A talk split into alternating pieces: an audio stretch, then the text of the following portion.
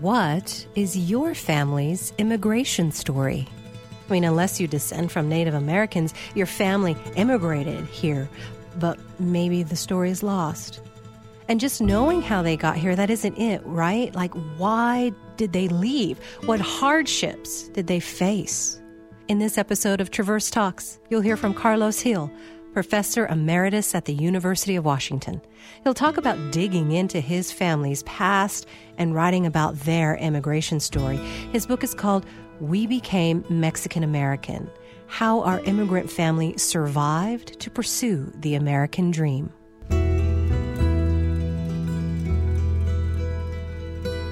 For me, as a first generation Korean American, I was particularly taken by how you opened up the difficult relationship your mother had with her daughters as they were growing up in America. And so, can you speak on how the cultural differences impacted their relationships? The idea is that uh, my folks coming from backcountry Mexico, from a traditional backcountry area, and there's a lot of traditional backcountry areas around the world, uh, they have their own moral codes. They have their own ways of giving value to certain behaviors. And so it's out of that very strong sense of morality that my mom, in particular, and my grandmother instilled in us as we were growing up in Southern California. And so that morality code conflicted with Anglo American behaviors in Southern California. And so that created a lot of tension, especially for the girls, my sisters in the family.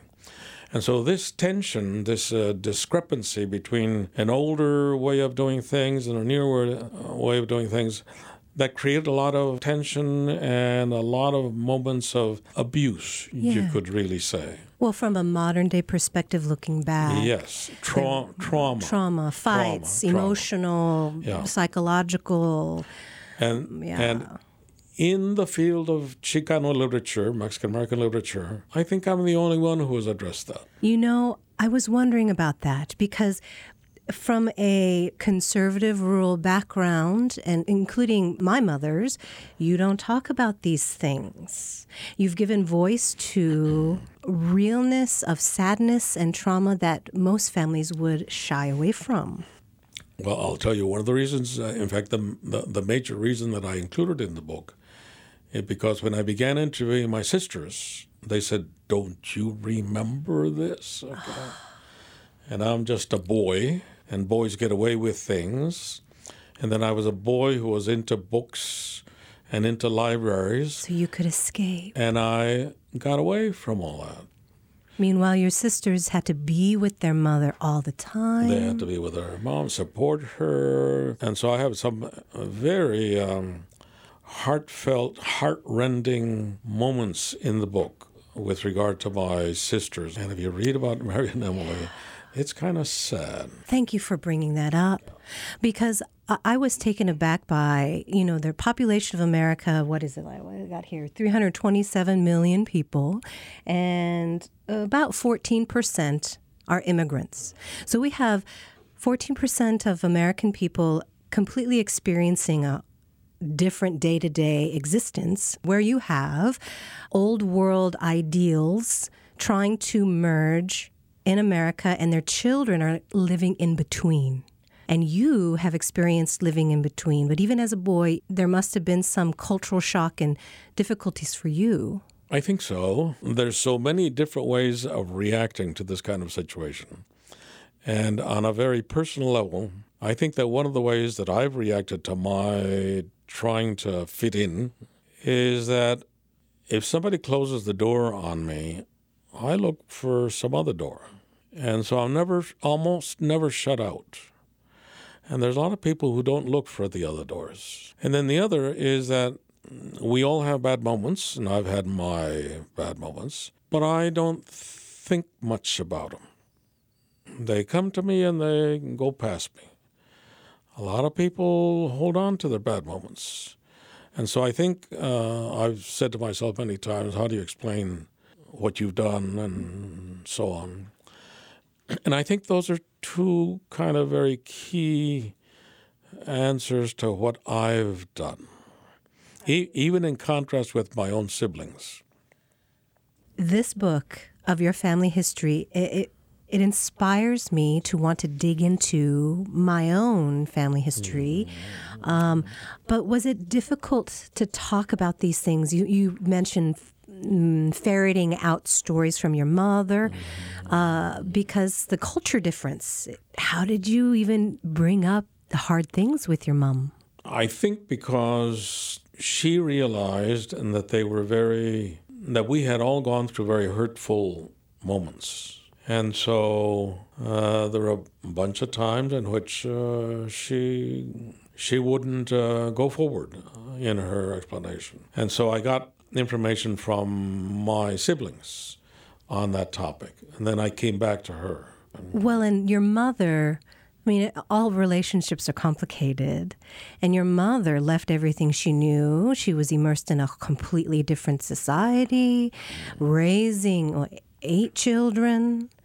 Exactly. And so she had pressures, and then there's not enough money. And Tremendous pressures, and then there was the death of her own mom, our grandma, then the death of my own dad as well within a short period of time, and then the closure of our little micro business and then her having to go out to some ugly little factories to make money. I mean, this is awful. That's a lot to shoulder. And uh, and so the larger point is that immigrant families, especially from traditional cultures coming to America, go through a lot, and that's those are experiences that mainstream Americans hardly ever ever think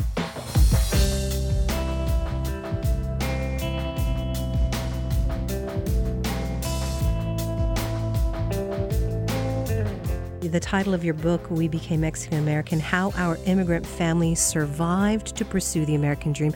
You chose the word survive. I did, yeah, very, Why? very deliberately because uh, I think many of us in our extended family are still chasing the American dream. And what is that? That's a very good question. you could des- you could describe it materially. You could describe it socially, psychologically, uh, intellectually. Uh, and so most people describe it materially in terms of money and finance. Uh, I think that's a common definition of the American dream. And so if you if you define it that way, there's members of my family who are still pursuing the, the American dream. Mm. my family is a big family. And they've instructed me in many ways just by observing them of what it is to come to America and settle down and um, and become a uh, a descendant of immigrant folks. So you're leaving behind something incredible for your descendants. I hope so. I hope so. I think so. And so, what would you like others to take away from this book? I think that for an individual, at one point in your life, when you get to midlife, I think, you begin to kind of uh, question who you are. And in asking yourself who you are, you have to inevitably ask where you come from and what got you to where you are. And so I think that's the that's the biggest lesson that I can take out of this book that for my grandkids, my great grandkids, I have a bunch of great grandkids. I hope that at one point in their lives, they'll come to, you know, to asking, what am I? What am I doing? Where do I really want to fit? Uh, what shall I tell my kids about who I am? I think those are questions that come to you in your 30s, 40s, uh, and by the time you're in your 50s, uh, you want better answers. And so I think uh, I have a grandson who who um, whose mother background is um, Swedish, and so in some ways he's Swedish Mexican, Swedish Mexican American. And so when he gets to his 40s, if he's uh, introspective and if he thinks about himself in ways that I'd like him to think about himself, he'll come to value what I've written. Absolutely. So, as a professor, you've had a career teaching people. And I have noticed, I follow some people of color on Twitter, and more and more people are saying, I'm tired of explaining my people's point of view to the majority Caucasian audience. We have they, they feel they have taken the heavy load in explaining institutional racism and things like this. So as a teacher and also as a person of color, how do you feel about that? My own take on that is that it depends on what your purpose is, I think, in the end. If you're a teacher of any kind, and if you're teaching an area that reflects your background, your cultural background, then you have no choice but to be uh, someone who explains that you know if your purpose is to make people of diverse backgrounds work well and satisfactorily within a society, then there's no other thing that you can do but explain. Uh, I'm 80 some years old. I've been doing that all my life, all my life, and even at this point, uh, when I look back and I say, "By God, what have I done all my life?" I've tried to explain who Latinos are, where they come from why they came and how they fit into American society. And there's no other way for me. But again, it depends on what your purpose is. What are you trying to do? I think that's the the, the answer to your question. Yeah, because I think a lot of um, uh, on the social media platforms, they are not professors of Chicano studies. Exactly. They're just everyday folk. Exactly. Who yeah. just point out, so. and, and then they're like, "You need to learn this on your own now." exactly. Exactly, yeah. Right. Yeah. So, so if if you see yourself, if you see yourself as a teacher, teach. I love it.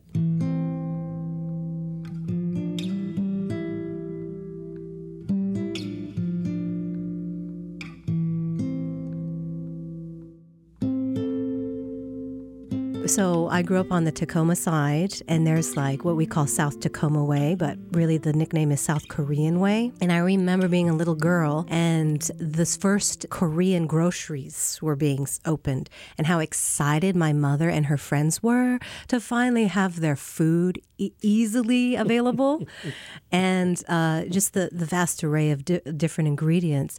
So you grew up in the San Fernando Valley. Was it easy to get traditional foods for you?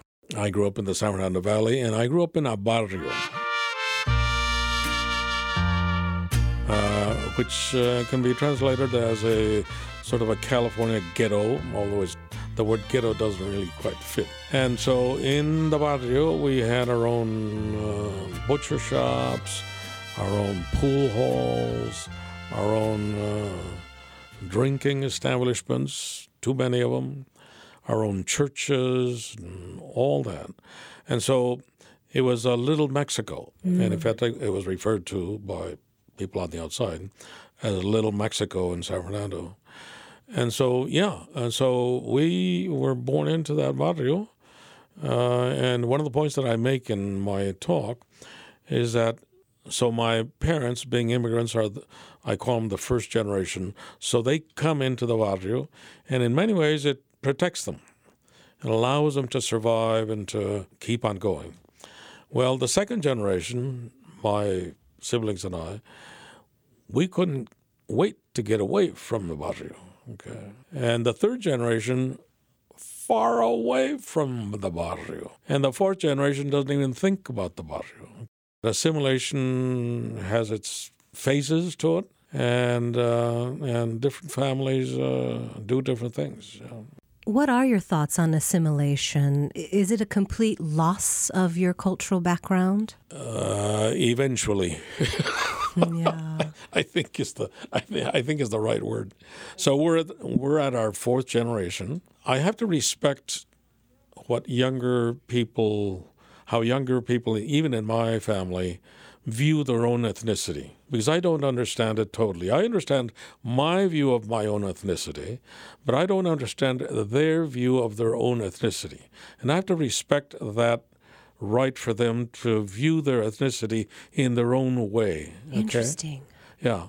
And so Uh, I know that my uh, my descendants down the line, they see themselves as being Latinos or Mexican Americans or so, in their own way, and I don't fully comprehend it.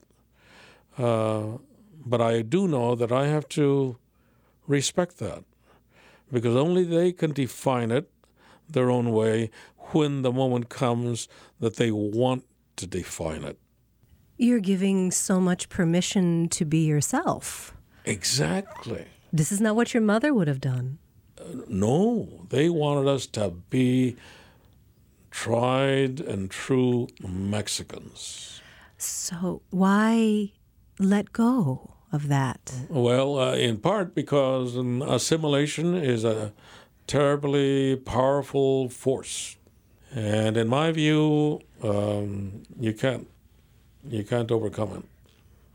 But it takes generations for it to work itself through. Have you ever thought about the ancient people like the Silk Road and whatnot? We've been mixing and changing. One of the best examples that I have about assimilation is that, uh, not going all the way back to the times of the Silk Road, uh, but you're right. Uh, but a very good example for us Latinos to understand, especially Latinos of uh, Mexican background, is that one of the first major experiences of assimilation uh, that had an importance to it was the assimilation that occurred after the Spanish arrived in Mexico. Yes. And so they arrive and they, to say it very blithely, they merged into Indian society, okay? Yeah. And so out of that merging comes the mestizo people, the blended people. And the cultural interaction is a new product. So we've had assimilation going for 500 years. So here we are in the 21st century and we're worrying about assimilation into Anglo American society. It's just part of a larger pattern that's been going on for a long time. We worry too much, perhaps. I think some of my colleagues, uh, especially my Latino colleagues, uh, worry about that. Some of them say, Carlos, uh, what are we going to do about assimilation? You know, what are we do, going to do about uh, white supremacy, you know? And, uh, you know, I, I say to myself, gosh, you know, we've been wrestling with these things for, for a long time, you know? And and the Caucasian Americans are worried about assimilation too. the reverse. I just think everybody just needs to do it because the food gets better. That's right. Tastier food. right, right. Oh, thank you, Professor. I could probably ask you more questions, but I know you have to get going. Oh, okay.